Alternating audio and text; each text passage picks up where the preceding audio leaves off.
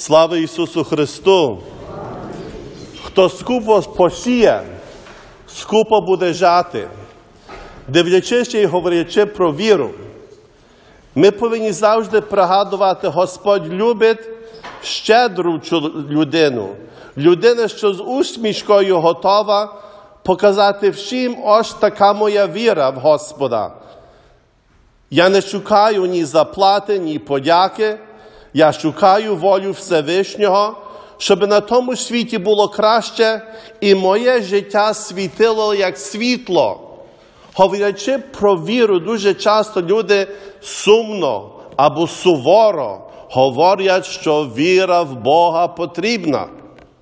Але дуже мало говорять, яка то велика краса твориться в душі людині, що пристає до Бога, який є автор всієї краси і всієї радости. Людина неможливо, щоб вона молилася і не раділа. Неможливо, щоб вона проповідувала того Господа, що є джерелом радости, і в серці не була якась радість. Навіть коли є смуток, як нині ми читали в Євангелії, вони працювали цілий день рибалки і не зловили ні одну рибу. Але на наказ Господа ще раз постаралися. Бо надія, що родиться в тій душі, що вірить в Бога, все каже, може ще одне слово, ще одна молитва, ще одне добре діло. Може, світ зміниться, бо я міняюся, бо в мене є радість і краса. Бог любить людину, що щедро дає, не під примусом. Подумайте, би хтось сказав тобі, я є твій товариш, бо мушу товаришувати з тобою. Я мушу з тобою бути. Я прийшов на роботу, бо мушу тут бути. А яка то різниця, що людина тобі каже, як весело бути з вами? Мені радість душі, коли я приходжу і готовий з вами працювати. Як то весело бути з вами?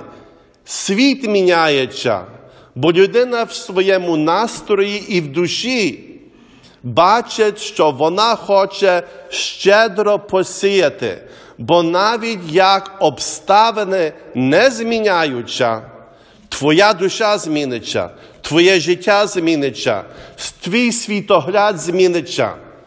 Казали, люди були двох товаришів в'язничі три роки.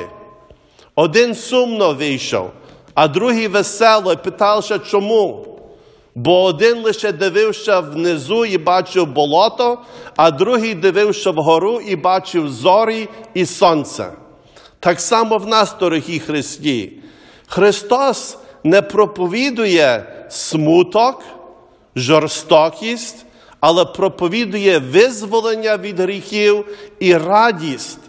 І коли ми з тим Богом будемо жити, люди будуть бачити в нас зміну, і найважніше наше життя зміниться, бо наш світогляд не буде вічно в депресії і смутку, але буде розуміти, що з Богом жити то є найлегше життя на тому світі.